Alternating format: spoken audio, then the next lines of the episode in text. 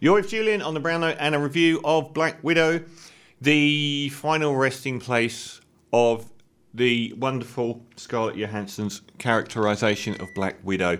Now, the biggest mistake in a litany of virtually no mistakes that Marvel made since Iron Man, and there are very few. The other major one for me is um, the the character, the Hulk. I thought that they really ruined his story arc, and he was again one of the best in the first Avengers film. That just every time he came out, he was different and in a worse direction. But Marvel had one thing that they really screwed up, and that was not having the first female superhero film of the major superhero era and leaving it up to um, eventually Captain Marvel came along and saved the day. Um, but they had such a big opportunity. Well, it was actually Wonder Woman, so it was DC even undercut Marvel. That's the one thing that DC have is that they beat Marvel to the punch with the female superhero, and Wonder Woman was brilliant, and they did a really good job. And they screwed the pooch because they had a superb characterization in the character of Black Widow, and Scarlett Johansson had done a brilliant job over the Avengers movie and Winter Soldier to really set herself up as one of the most interesting characters in the franchise, and they didn't do it. And they also semi ruined the character by making her in a love affair with the Hulk, which went nowhere and was actually really trite and boring and neutered both characters. They killed both characters with that. Thankfully, Scarlett Johansson got to end on a high. Um, the Civil War one was really good, but the mid the middle one uh, was it Ultron was a terrible Avengers movie, and all the characters floundered in that. But the uh, last, very last film, she came back and gave probably her best performance as um, in Endgame as Black Widow, and she had a very poignant death scene, which was why, which elevated her character to its rightful place. And she and Iron Man are the two Avengers that died and gave up their lives. Her death scene was extremely good, and ever since they've been sort of saying, "Well, we're going to have a standalone Black Widow movie." Um, unfortunately, my fears were realised to a degree with why. They are, I mean, they, they ended on a perfect note as much as you could, but ever since then, they've been scrambling to get the whole franchise rebooted and reuse as much of those old characters as possible. And they shoehorned really annoying teeny actors throughout the latter films to carry on with that. We've already, not all of them were annoying at all. Elizabeth Olsen certainly wasn't annoying, but you could see that they were trying to shove this. Shuri, the actress that plays her in Black Panther, they kept trying to push her until she said some very strange things online. Um, I don't like Tom Holland at all. I can't stand him. So they they've been trying to relaunch these billion dollar a movie movies because they're making so much money out of them. They were never going to let it lie. But I thought maybe they would give Black Widow the send off that she deserves, um, and not just use her to launch a new franchise. I'm half satisfied. So this one is set directly after Civil War. The director's um, an Australian called Catherine Shortland, who did a very acclaimed film called Somersault many years ago. But I've not heard the um, other films apart from Berlin Syndrome, which is her most recent, and that seems to have got quite a lot of um, good reviews, but still low budget fare. Um, and she's come back in a very different world because um, it's very much the post Wonder Woman, post Me Too movement, post Captain Marvel feminist version of superheroes. Yet this is probably the least infected by that. Or Wonder Woman eighty four, which doesn't could have been a man in in that one. Um, this time around, uh, we see the birthplace of Natasha Romanoff, who became the Black Widow character. We know that she was an assassin working for the Russians and she had a tortured upbringing where she was trained to be an elite assassin, killing women and children. Um, it's alluded that she burnt down a hospital. Um, and also that she had been um, genetically altered to have her uterus removed, some pretty grim stuff. And that she was part of this program when she was a child to become a super assassin. Uh, and that's where we start when they're, uh, she's a child, and she's got a sister and Mum and Dad played uh, rather winningly, actually, by Dave Harbour, who hasn't got the credit he deserves yet. He was um, in the much maligned Hellboy and several other films, but I've always liked him in films, and I think he's really, really good. And um, the wonderful Rachel Weisz. Uh, and unusual to see her in this kind of film. Rachel Weisz was this woman that came on the scene as this impossibly gorgeous actress that starred in Fluff as the beauty in films like The Mummy. And then a few years, probably about 10 years ago, she started this run of films where she, I think she's been nominated for four acting Oscars and could have easily won for The Favourite. I actually liked her the most out of those three easily Oscar worthy performances in that film. And going back to, I think The Constant Gardener was the first time. She's now like one of the most acclaimed actresses in the world and has steered well clear of this kind of film.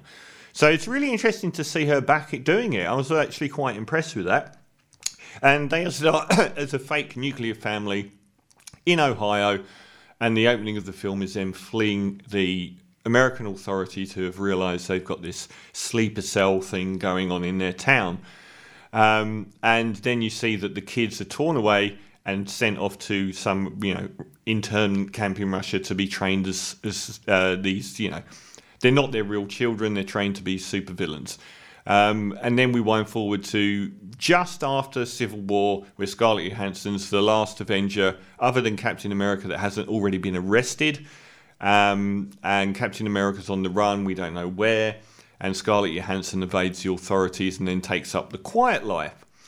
Along the way, we see her sister has re emerged as a supervillain. She never got clear. Scarlett Johansson's character escaped and turned on her old masters. Uh, Florence Pugh's character stayed, and she remains working for the Red Room.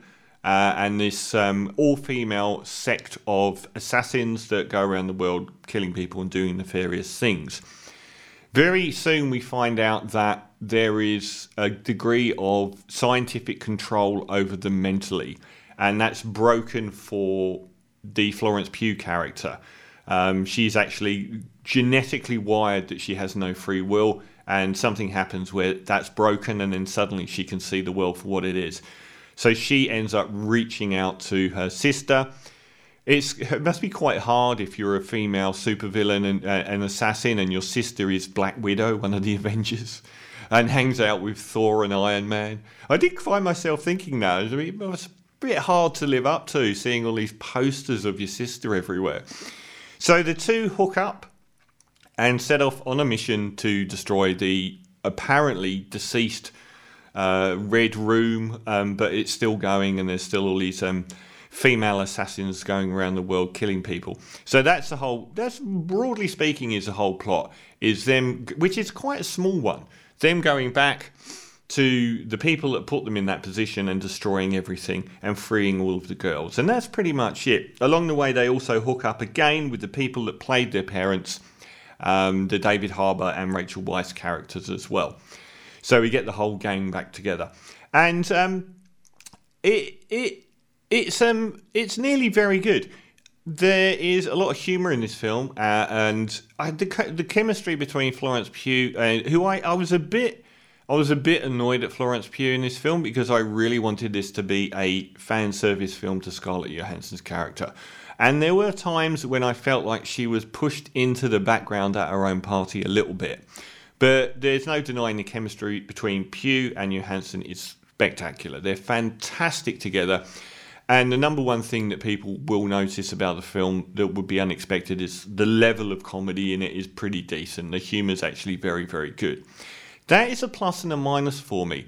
I think probably my favourite Avengers movie is um, Winter Soldier, which was one of the bleakest and most iconoclastic of the whole bunch.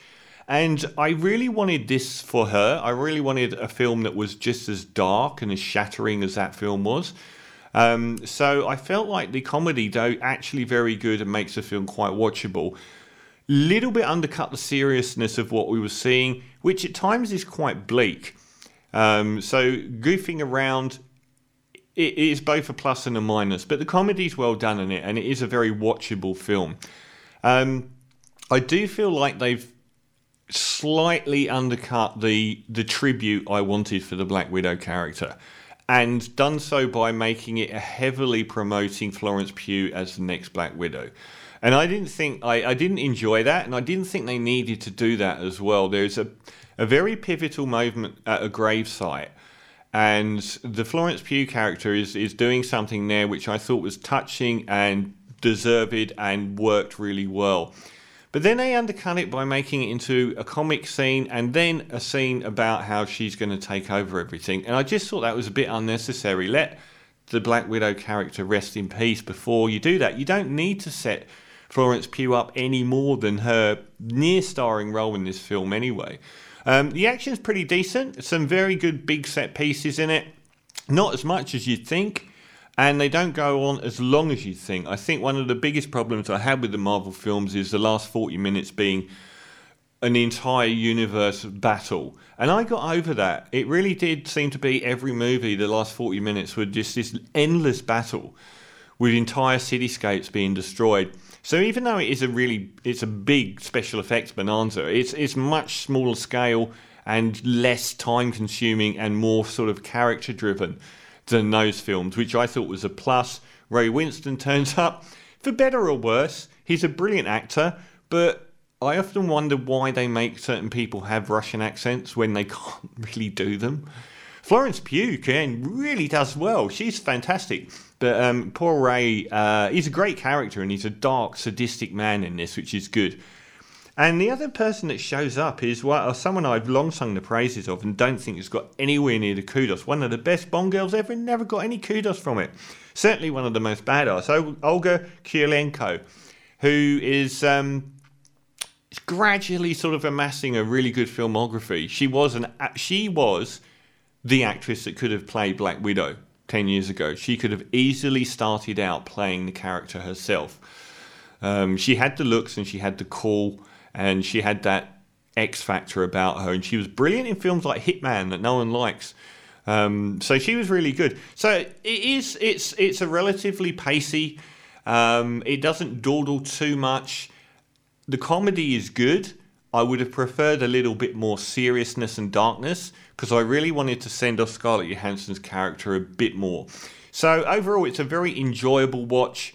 Not flat out brilliant. Um, bottom top tier Marvel, I would say, or top mid range Marvel. So I'm going to give Black Widow a seven and a half out of ten. Certainly, Scarlo and Florence are a brilliant couple together, and the other two, Rachel and David Harbour, are are really good as well.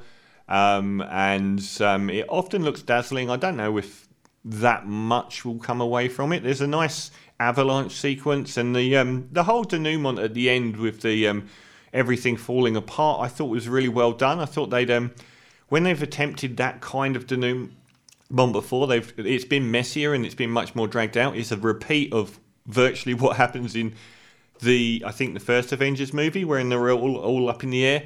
Um, I thought they did it a bit better this time, um, and it looked really cool. So yeah, seven and a half out of ten for a very good watch, but it falls shy of the tribute to Scarlett Johansson's excellent turn as Black Widow uh, I wanted.